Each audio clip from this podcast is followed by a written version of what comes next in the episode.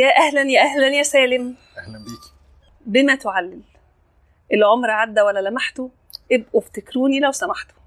لا هي الفكرة أنا مش عايز حد يفتكرني أنا عايز أنا اللي أفتكر اللي أنا كنت فيه ويفضل معايا. مش هتفرق بقى. أنت حاسس إن الع- العمر أصلا عدى وما لمحتوش؟ آه خضة. الواحد حاسس إن هو لسه جواه حاجات كتير وحاسس إن مرة واحدة الرقم بتاع عمره ابتدى يزيد لدرجة إن هو ما كانش متخيلها يعني. صدمة يعني. بس هو مش مقصر مش مديله مساحة بس هو بيجي لي من فترة للتانية طبعا. أنا بس مش فاهمة الكونسبت أنا ممكن ما حسيتش الإحساس ده قبل كده. فمش فاهمة يعني إيه الرقم بيزيد فأنا عايزة أحس بإيه أو إيه اللي فاتني أو إيه اللي ما عملتوش أو إيه اللي عايزة أعمله مش فاهمة. أنا بالنسبة لي بحس مثلا إن هو أنا لسه جوايا آه، احاسيس ومشاعر الشاب الصغير اللي هو في الجامعة ومع أصحابه. آه، مرة واحدة عمري ما كنت أتصور حسيت إن العمر جري بسرعة ومرة واحدة لأ أنت رقم كبير قوي بالنسبة للمشاعر اللي جواك. لما تيجي تبص على العمر اللي عدى بتشوف إيه؟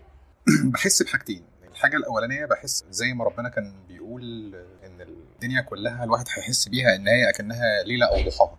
ده ابتديت أحس الإحساس كده إن الموضوع كله بيجري بسرعة غير عادية وإن الإنسان حقيقي كل اللي عدى في حياته ده لما يجي يسرح فيه يحس إن هو أكنه دقايق بكل المراحل. فده إحساس الواحد بيخوفه بيحسسه بقى ممكن إن هو يعيد تفكيره بقى في الفترة اللي عدت وهو رايح فين في اللي جاي. والتفكير التاني إن أنت مرة واحدة حسيت إن أنت كبرت وأنت لسه جواك مشاعر في مرحلة عمرية معينة حاسس إن أنت كنت عايزها تطول أكتر من كده أو تفضل فيها. أنت عشتها وقتها؟ آه، جدا جدا. ويمكن من كتر ما هي جميلة كنت عايزها تستمر. هي المرحلة دي في مرحلة العمرية الكام وانت عندك كام سنة؟ يعني من الجامعة مثلا من تانية جامعة لغاية آه، بعد التخرج بثلاث أربع سنين. وخلصت إمتى بقى ال- ال honeymoon phase دي؟ من الغربة بقى أول ما سافرت. ده كان قرارك؟ والله أنا كنت بحب شغلي جدا. كانت في فرصة إن أنا أشتغل الحاجة اللي أنا كنت بحبها بره مصر. فكانت بقى هي دي فرصة بالنسبة لي إن أنا أكمل في ال career بتاعي وأشتغله بطريقة professional أكتر من اللي كانت موجودة في مصر. من هنا بقى لا شكل الحياة اختلف. شكل الحياة اللي اختلف ولا منظورك أنت لشكل الحياة؟ ده ده سؤال مهم. هو شكل الاثنين حصل. شكل الحياة اختلف لما سافرت وأنا منظوري للحياة اختلف بحكم الوضع اللي أنا فيه. فالاثنين حصلوا مع بعض. فحسيت إن أنا مش أنا بقى. كل الحاجات اللي أنا بحبها مش عارف أعملها الهوايات اللي عندي. ومع ذلك بقى إيه حاولت أوجد وقت للكلام ده. كان عدد ساعات شغلي قليل مش كبير مش زي مصر. وده خلاني أتعمق في حاجات أنا كنت بحبها. الحاجات دي أنا اللي حسيت نفسي إن أنا ممكن أتغير لو استمريت فيها. بكامل إرادتي وخفت على نفسي ورحت شادد الهند وقلت لا أنا عايز أعيش إنسان طبيعي. سيبك بقى من التفكير والسحلة اللي أنت فيها والتفكيرات اللي أنت بتفكرها وخليك إنسان طبيعي. وكمل زي بني آدمين. اعمل فلوس واشتغل واتجوز و... اللي هو الطبيعي. أو اللي أنا كنت فاكره إن هو طبيعي. آه، في الآخر خلاص بقى بتلاقي عندك إن أنت الالتزامات عندك بتزيد وبقيت بتكون أسرة وبقى عندك ابن وطبعا بتحس إن أنت شخص تاني خالص غير الشخص اللي كان شايف الدنيا بمنظور تاني وعايز يكمل فيها. بس ده اتعمل بإرادتي محدش فرضه عليا. بس الطبيعي إن أنت بكل فترة من التانية بتقيم أنت كنت صح كنت تفضل كنت تكمل. بس بيبقى تو ليت بقى لأن بقى خلاص في ناس بقت في رقبتك. فأنت لازم تكمل. إيه الحاجة اللي انت لو كنت كملت فيها كانت غيرتك وانت قررت احافظ على الباث اللي مرسوم مسبقا اللي هو اشتغلت اتجوزت خلفت؟ إيه الحاجات دي؟ يعني الحاجات دي كانت بالنسبة لي مثلا وأنا كنت بشوف أفكار ممكن كان لما كنت بقولها للناس كانت بالنسبة لها إيه يا عم اللي انت بتفكر فيه ده؟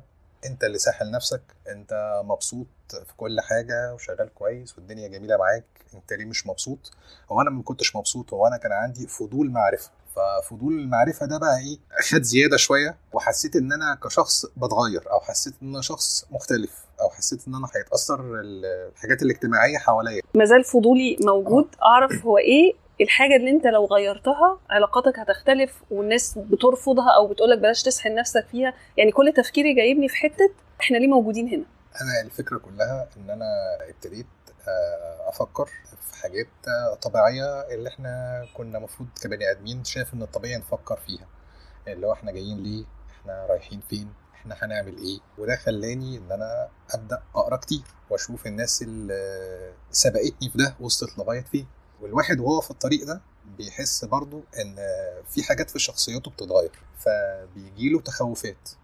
لأن الحاجات اللي في شخصيته اتغيرت دي هل هو اتغير إن هو فهم أكتر عرف الدنيا أكتر ولا إن أنت كده لأ في حتة بعيدة عن البني آدمين وده مش هيخليك إنسان طبيعي. ممكن يأثر عليك في حاجات اجتماعية في شغلك في حياتك. وهو الموضوع كان بره مفتوح في الحتة دي. وأنا قبليها كنت في مصر برضو بحاول أشوف ال Tai Chi ال meditation قعدت أقرأ شوية عن التصوف. الموضوع كله كان حب معرفة. حب المعرفة هو اللي كان ساحلني. فحسيت إن هو بيغير فيا. التغيير ده في حد ممكن يحس إن هو زي الفل بس ممكن تيجي في النص كده تحس إن أنت خايف. أكمل ولا مش مكمل؟ وبالذات لو اللي حواليك لاحظوا إن أنت فيك حاجات متغيرة. ما بقتش تهزر زي الأول. بقت بتسحل نفسك في أفكار مختلفة عن الطبيعي الناس شايفاها إن هو ده اللي الناس تفكر فيه. مش عارف ليه للأسف يعني وقفت كل الكلام ده. حتى المزيكا أنا كنت بحب الميتال ورجعت إنسان طبيعي. اهداف بقى المنطقية الطبيعية شغل وجواز وبتاع سعيد بيها وكل حاجة وسعيد بتجاربي اللي حصلت بس بقى لما تلاقي سنك بقى كبر وتوصل لمرحلة مثلا ال 40 تقول طب أنت اخترت ده ليه وما اخترتش ده ليه؟ طب أنت كان ممكن ده كان يبقى أفضل لك طب أنت كنت مبسوط وأنت في الحتة دي خفت منها ليه؟ بالذات بقى مع النضج العشرينات غير الثلاثينات غير الأربعينات فحاسس إن الأربعينات دي نضج يعني بتحس إن أنت لأ أنت الدفة بتاعتك ممكن تغيرها إزاي؟ بس هي الفكرة كلها إن بقى القرار ما بقاش سهل لأن أنت ما بقتش بطولك. وفي ناس ملزمة منك. ده لازم يتحط في الحسبان فبتبقى حتى القرارات بتدي مساحة لنفسك إن أنت ممكن تحاول ترجع تعمل كده. بس طبيعة الشغل وطبيعة الحياة ما بتخليش الواحد يدي مساحة أكتر. المنطقة دي في التفكير. بس. هو التفكير محتاج تفرغ التفكر التدبر التأمل. محتاج إن أنا أكون متفرغ؟ لا مش محتاج. بس هي الفكرة كلها إن ممكن يأثر في شخصيتك وفي طريقة تعاملك مع الناس وفي مظهرك وده هتلاقيه لو أنت في مجال عملي قوي الناس ابتدت تاخد بالها منه. فإيه اللي هيحصل لما أنا أتغير والناس تاخد بالها؟ بتحس بقى إن أنت إيه لأ لازم تجيب الناس اللي شبهك وتعمل community بسرعة عشان أنت لو فضلت بطولك مش هتعرف تكمل. كأنك قسمت الناس مجاميع. الناس اللي شبه بعض تتجمع مع بعض كده ويعملوا community ويتعاملوا مع بعض. ولو أنا مختلف ما اتعاملش مع اللي غيري. مش ما تعملش هي الناس اللي هتشوفك بطريقة مختلفة. طب أنا اخترت نفسي انت ولا ممكن تقولي فكرة؟ انت شايفاها منطقية وتقدر بالنسبة للناس. بس في ناس تانية هتشوفها إيه الضحك ده؟ إيه الفراغ ده؟ انت بتتكلم في إيه؟ انت شاغل نفسك بده ليه أساسا. هتلاقي نفسك بقى في هسل وانت في المرحلة دي مش قادرة تخشي في الهسل أساسا. وحتى في في التصوف لما الواحد بي- بيحب يقرأ ويتزود بيه بيعرف إن حقيقه كل معلومة. وده في الحياة عامة. مش أي حد بيفهم أي جملة أو أي معنى. في عوام وفي خواص وفي خواص الخواص و... وإيه اللي يتقال لي ده فهيقدر يستوعبه أكتر من ده وده ما يتقالوش كده لأن ده ممكن يأثر عليه بالسلب فما ينفعش يتقال. طبيعة الحياة العملية ما فيهاش مساحة للتدبر أو التفكر من النوع ده. كله بيجري عشان أكل عيشه كله بيجري عشان يعيش في مستوى اجتماعي. بس أنت لما تيجي تشوف الموضوع ده من بره إن في الآخر آخر القطر ده كله فأنت هتتوكل على الله. هتموت. فأنت هتموت. وأنت عرفت أنت جاي ليه. أنا شايف إن إحنا موجودين في الدنيا عشان الهدف إن إحنا نعرف ربنا أو نعرف سبب وجودنا. طبيعي أنت اتواجدت في مكان فالطبيعي أول حاجة تسألها هو أنا موجود هنا ليه؟ ده للأسف ما بيسألش. الطبيعة البشرية أو الجانب البشري أو المادي هو اللي بيتحكم فيك. بيفضل السؤال ده يتلاشى وتلاقي نفسك دخلت زيك زي كل البني آدمين وزيك زي القطيع اشتغل إيه أعمل إيه في عندي وقت فاضي طب أزود دخلي إزاي؟ فما عندكش وقت تسأل نفسك سبب وجودك أساسا في الدنيا دي. وفي الآخر لما العمر بيجري بقى بتكتشف إن يا كلها كانت محصلة بعضها. طب ما يا ريتني كانت حتى رحلتي إن أنا عرفت سبب وجودي أو اتعرفت على ربنا بالمنظور الطبيعي أو المنظور اللي مش عارف معنى يوصف اللي جوايا بس يعني هو ده الصح. فأنت لما واحد كبر بقى وعرف إن الموضوع كله فلوس وأرقام وهي هي ومهما عملت ما, فيش أي جديد والمادة ملهاش أي نهاية واتأكدت كمان إن كل المتع اللي في الدنيا دي بتتلاشى فرحتها أول ما توصل لها. ده بيخليك تقول لأ ده أنا خطوتي القديمة اللي هي منذ صغري كانت هي الأصح. بس بقى في وقت أنت لا عارف تعمل ده ولا عارف يعني لا عارف ترجع تعمل اللي أنت كنت اللي أنت اكتشفت إن هو صح لأن أنت في الفترة دي التزمت بحاجات كتير. فانت تحس ان انت في النص بتحاول توجد مساحة في النص يعني. زي ما بيقولوا ولا فضلت في راحة الجاهلين ولا وصلت للذة العارفين. بالظبط. انت قلت حاجة جميلة جدا اللي هو إحنا نعرف سبب وجودنا هنا إيه وان إحنا نعرف ربنا. في الصوفية كمان دايما يقولوا من عرف نفسه عرف الله. فحتى عشان أعرف أنا ليه موجودة هنا قبل ما أعرف ربنا أنا محتاجة أعرف نفسي. فأنت بتعرف نفسك إزاي. خلينا نبدأها يعني إيه نفسك أصلا؟ إحنا كلنا المفروض إن إحنا من, من روح ربنا نفهم من روح ربنا. فلو إحنا عرفنا نفسنا يبقى كده عرفنا ربنا. الفكرة إن أنت تتعرف على نفسك الفكرة إن ده طريق. والطريق ده فيه كذا اتجاه. هتلاقي التصوف بمفهومه الشامل مش التصوف الإسلامي بس التصوف عامة. طريق عشان تعرف نفسك. هتلاقي علم النفس كعلم أكاديمي طريق عشان تقدر تتعرف بيه على نفسك. بس أنا ممكن ما كنتش خدت ال track إن أنا أتعرف على نفسي وأتعمق في دي لأن أنا كنت سايبها بالفطرة. يعني حاولت أحافظ على فطرتي سليمة وهي اللي توجهني في المعرفة. فكانت كل المعرفة أو كل الأسئلة اللي ممكن كانت بتدور في ذهني بلاقيها بتتجاوب عند المتصوفة. فعشان كده خدت ال track ده. كل حاجة بتدور أو سؤال كان بيبقى شاغلني فكريا بلاقي إجابته. وبحس إن أنا كل ما بلاقي إجابة بعلى. بحس براحة نفسية أكتر. فما شغلتش نفسي إن أنا أعرف نفسي أكتر من إن أنا إيه أحاول أعرف سبب وجودي وإن أنا أعرف آه، في الرحلة دي إن أنا أتعرف على ربنا. ده رأيي الشخصي جدا. بحس إن الطريقة دي بتبعدني عن ربنا مش بتقربني منه. الطريقة بتاعت ده الطريق إلى الله. بتبعدني لأن أنا بقعد أزنق نفسي أتحط في ال frame هم قالوا إن ده الطريق وأنا همشي عليه عشان أوصل و eventually ممكن ما أوصلش لأنه أنا مش حاسة. الإجابات اللي بتيجي من بره بتريح العقل وبتسكته بس مش بتسكن في الروح. فهرجع تاني أسأل نفس السؤال يعني إيه نفسي؟ قبل ما أعمل إيه عشان أعرفها؟ هو أنا متفق معاكي جدا. أنا الفكرة كلها كانت بالنسبة لي إن كان اللي شاغلني سبب وجودي أو مين اللي وجدني. وبعد كده أنا عرفت أنا جاي ليه أو مين اللي وجدني وبعد كده أنا هعرف بقى ما أنا عرفت سبب وجودي أنا هرتاح وأشوف رحلتي هتبقى شكلها إيه. ما شغلتش نفسي بمعرفة نفسي. وممكن ده كان غلط. بس هي الفكرة كلها الأول إن أنت اتأكدت إن ربنا موجود. تحررت بينك وبين نفسك كده من أي حاجات اتحطت لك في السيديهيه بتاعتك منذ الطفولة. آه، لأن كل الحاجات اللي اتحطت لك مثلا دي موروثات وقعدت تضاف لك في كل مرحلة وأنت طفل وأنت في المدرسة. فأنت كونت الصح والغلط الحلال والحرام من اللي انت دخلك في عقلك على مدار الطفولة. مع انك انت لو في بلد تانية ولا في مكان تاني كان هيحط لك حاجات تقيم بيها الصح والغلط الجماليات مختلفة.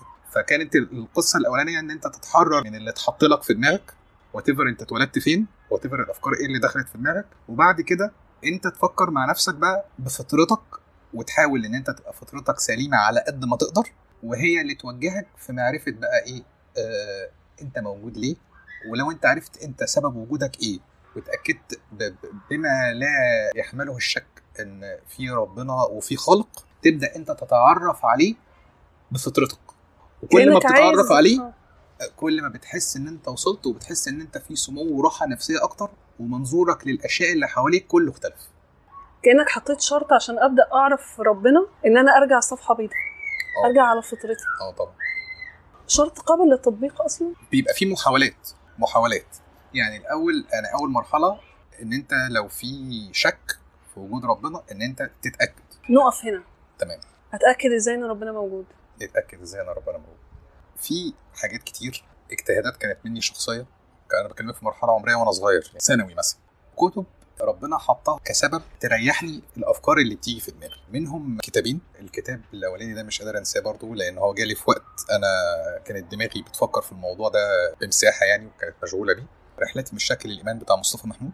والكتاب التاني كان للشعراوي الأدلة المادية على وجود الله. دولت كتابين كانوا ريفرنس وكانوا جايين لي رحمة في فترة معينة في حياتي اللي هي حقيقي الواحد بيتأكد أكتر شكوكه الأصوات اللي ممكن تبقى في دماغه الأفكار.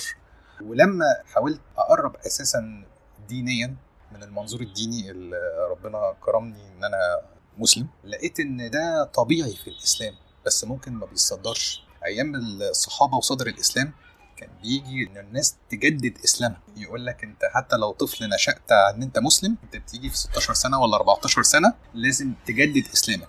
معنى كده إن دي فترة إن أنت حتى لو نشأت مسلم لازم تتأكد تاني من جواك بإسلامك وبدينك إنه اختيارك مش إن اختيارك مم. مش مفروض بثقافتك أو طبيعتك. ده ما كانش عندنا أو ما كانش عندنا في, في الشرق الأوسط. أنت لو سألت أي أسئلة من هذا النوع فكان رد الفعل العائلي والمجتمعي ما كانش بيبقى ألطف حاجة. فحاجة من اتنين لو ما لقيتش حد أنت بتبقى مع نفسك بتشوف الناس اللي بتفكر زيك وبتتشاوروا في المعرفة بتشوفوا أنتوا وصلتوا لإيه. ودي مش عزلة عن الناس بس خلاص انت هتتكلم مع ناس ممكن تنقدك أو تشوفك بمنظر تاني ليه. فانت بتريح نفسك عشان انت دماغك مشغولة بحاجات أهم مش هروب منهم. لكن انت في حاجة أسمى انت عايز تتأكد منها أو تطمن فيها. بس فهي دي كانت ال- البوينت اللي في حياتي. انت بعد ما قريت الكتب دي اتأكدت إن ربنا موجود؟ الحمد لله طبعا. بالأدلة العقلية؟ هو الروحية اللي كانت أسمى بقى بكتير. بتحسي بقى إن ربنا موجود والواحد بقى إيه كأن لما بيروح لحد يقول له حصل إيه في موقف روحي معين ولا في صلاة معينة بيتقال له لا ما تحكيش حاجة لحد. ما تقولش حاجة زي كده. دي حاجة جميلة اللي حصلت لك. ما أعرفش إيه. بس أنا مش شايفها إن هي سر. بس هي الفكرة كلها لا ده ربنا أرحم. الواحد لما كان بيقول يا رب من قلبه عشان يطمن في حاجة معينة كانت بتحصل له معجزات مش منطقية. إشارات آه، لا بالمنطق والعقل دي ليك أنت مش مش صدفة. ما الواحد مش هيتأكد أكتر من كده إيه؟ ده من لطف وكرم ربنا إن هو قريب مننا أكتر من حبل الوريد. أنت تصورك عن ربنا إزاي لو هتوصفه؟ ما يتوصفش. ولا ولا في كلام أساسا يوصف. خالص. إحساسك أعظم وأكبر إن هو حبيبي حبيبي. هو اللي خلقني وهو أرحم حد بيا و- وبيغفر لي و- وهو اللي عامل التركيبة دي في البني آدمين. حتى الصلاة أنا معتبرها احترام. احترام. لا مفيش كلام يوصف. بس هي الفكرة كلها إن, إن أنت تعمل توازن بين الحياة المادية الالتزامات اللي أنت موجود فيها والكلام ده كله وبين الحياة الروحية. أنا كنت شايفها صعب وممكن دي كانت مشكلة فيا. الحاجة اللي في النص ما بعرفش أوازن. يا بروح هنا يا بروح هنا. وقعدت بقى أتخبط بقى في مراحل عمري. يا إما عملي جدا ومركز في شغلي جدا وبعيد عن الجانب الروحي يا إما العكس تماما. وده كان غلط. يعني ده اكتشفت في الآخر كان غلط. بس ممكن كل مرحلة درجة نضج أكبر. كانت ثقافة أعلى واحد بيختلف. لغاية ما بيوصل لمرحلة هو هو جرب ده وجرب ده وشاف ده وشاف ده و... وحقه إن هو بقى يختار. آه، بس أنت عقبال ما وصلت لده انت اختياراتك مش هتبقى بالسهولة زي ما انت كنت بطولك وانت صغير. ولوحدك. ده اختيار في حد ذاته. آه طبعا. ان أنا اخترت أقول ان هي مش هتبقى بنفس السهولة اللي كانت زي زمان. حلو. حلو السؤال ده جميل. بس هي ده اختيار بس هو الفكرة كلها ان إحنا بنجيبها في التزامات وفي ناس خلاص ارتبطت أو انت كنت ربنا جعلك سبب آه، لوجودها في الحياة وبقت حتة منك. فالناس دي لازم تتحط في الاعتبار. حتى لو انت ما كنتش شايف الأبعاد دي في وقتها آه، بس خلاص بدل انت نورت انت لازم تاخد بالك من الحاجات دي. عايزة أشاركك حاجة. مرة رحت عملت coaching session مع نرمين ناجي وكان ال topic اللي كنا بنتكلم فيه إحساسي بوجود ربنا. كنت بقول لها ان ربنا أنا دايما بفتكره وقت الزنقة وقت الزحمة. بنساه بنساه في الزحمة في الفرح وبفتكره في الزنقة. فهي ساعتها ادتني تمرين لطيف جدا. قالت لي انت أول ما تفتحي عينك أطلب من ربنا إنه يحضر في معيتي وأحضر في معيته. وإن أنا على مدار اليوم أي حاجة بحسها حلوة من قلبي بشكر فيها ربنا. موقف صعب من قلبي بطلب العون من ربنا. فحقيقي لما كملت بالطريقة دي حسيت إنه لا تعارض. ما بقاش فيه وقت لربنا ووقت لحياتي.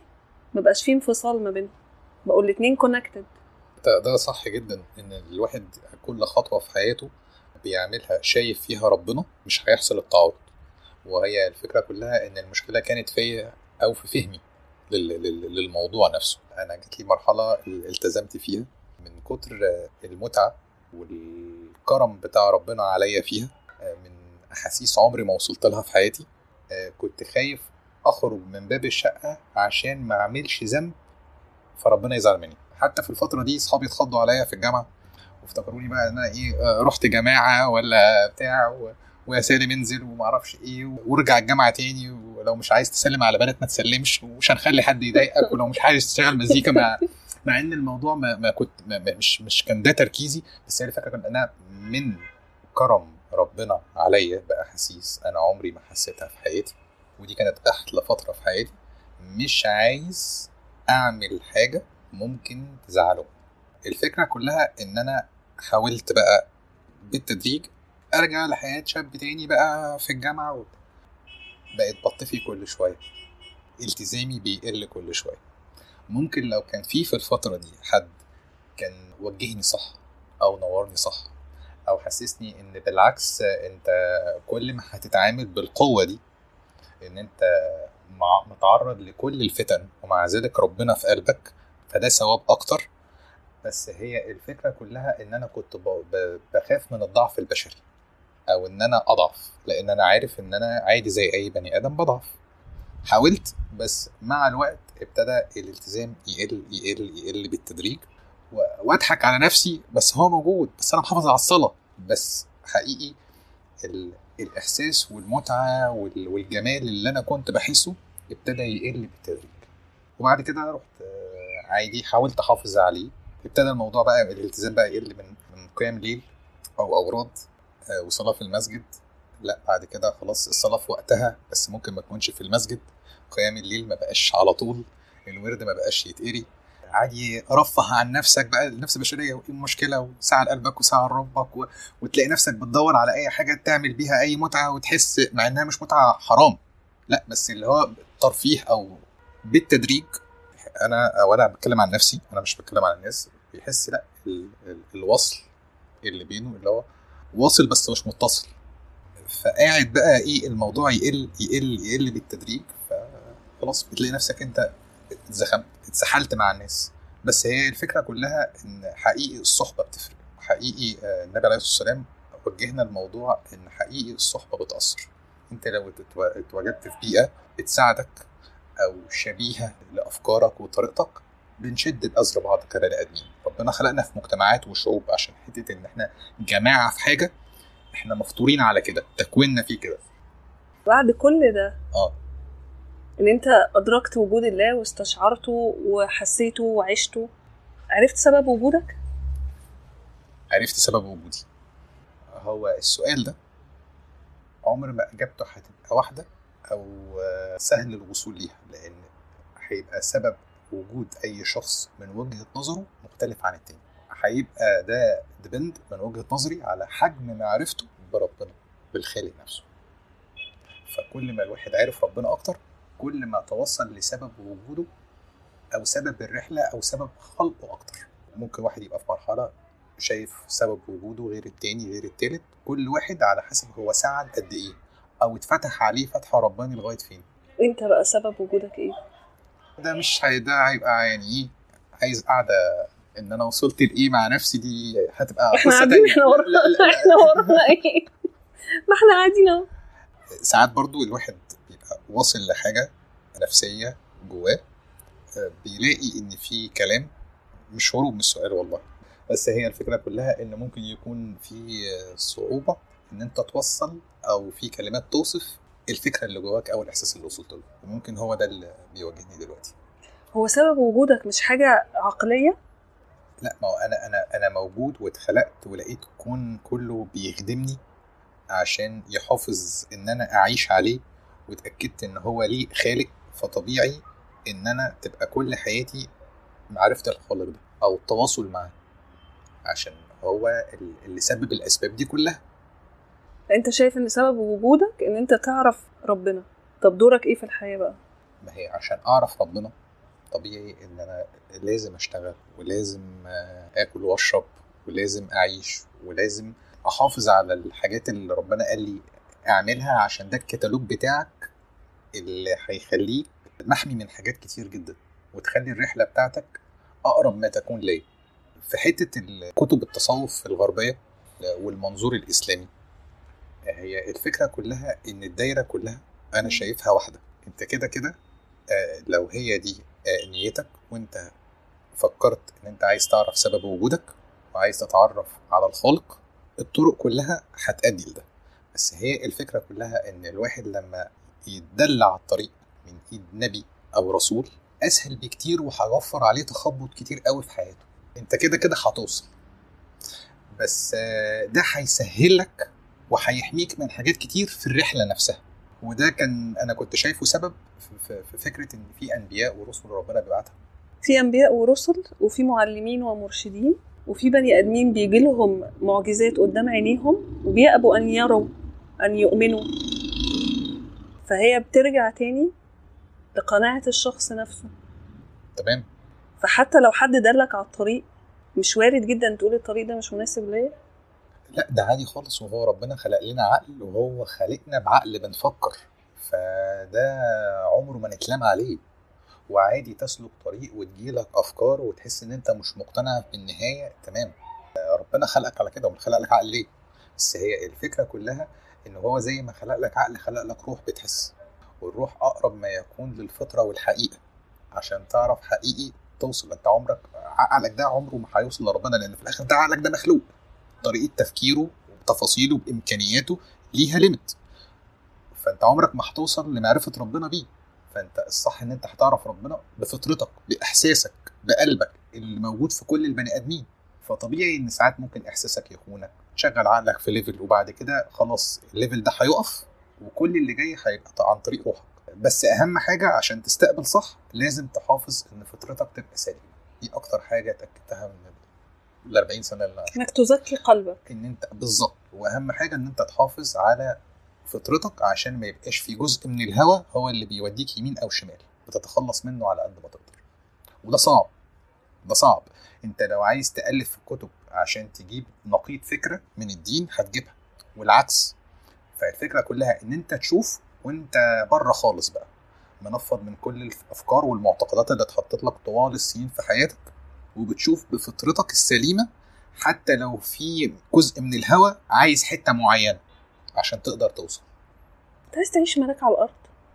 لا مش ملاك. أنا مؤمن إن إحنا كده كده قدر علينا نسبة من الخطأ وإن إحنا هنعمل ذنوب. لا أنا عمري ما فكرت إن أنا أعيش ملاك على الأرض. بس أعرف اللي خلق الأرض وخلقني.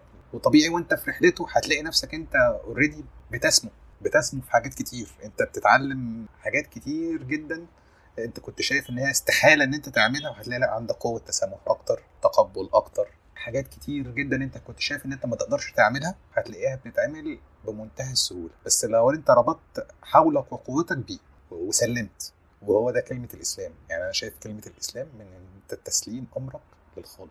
انت سلمت بجد هتلاقي نفسك بتروح وبتوصل. في وصول؟ أنا في رأيي ما هو حاجة من اتنين. انت شايف يا إما انت تعيش عادي اللي هو انت عارف ان انت هتموت ومش عارف سبب وجودك ولا اتعرفت على اللي خلقك ولا سألت نفسك الأسئلة الطبيعية ان انت تسألها وعايش كل تفكيرك آكل واشرب وشغل وفلوس واجيب عربية وبتاع. انت في الرحلة دي كلها عرفت ان إيه؟ الوقت ده كله اكنه ثانية مرت في عمرك ان انت نهايتك ممكن تحصل في أي وقت وانت ما عندكش كنترول ليها. والأهم من كده ان انت خلاص عرفت ان كل المتعة أول ما بتوصل لها الفرحة بتبدأ تتلاشى. جبت عربية حلوة جدا تفضل خايف عليها إن هي تتخدش يوم التاني تعملها عادي. نفسك في رقم معين وصلت له بتاع.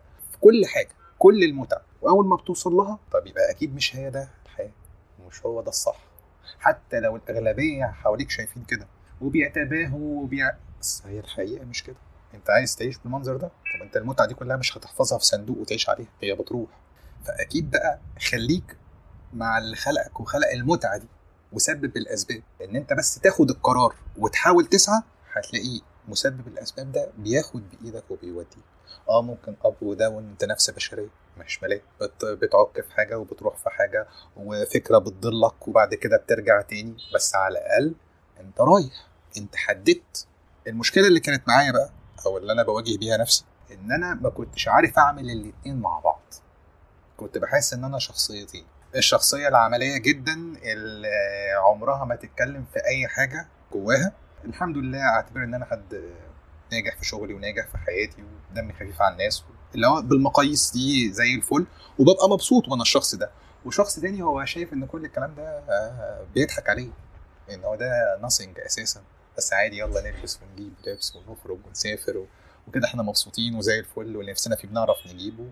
بس هو ده أنا شايفه من بره أنا بضحك عليه. أنت دلوقتي بقى في سن النبوة 40 سنة حاسس إنك قادر تعمل البالانس؟ هو ده يعني القرار اللي أنا بفكر فيه من أول ما تميت 40 بتجيلي الفكرة وبحاول أظبطها وهقدر عليها ولا لأ وهقدر أعمل في النص ولا لأ. وابتديت أحاول.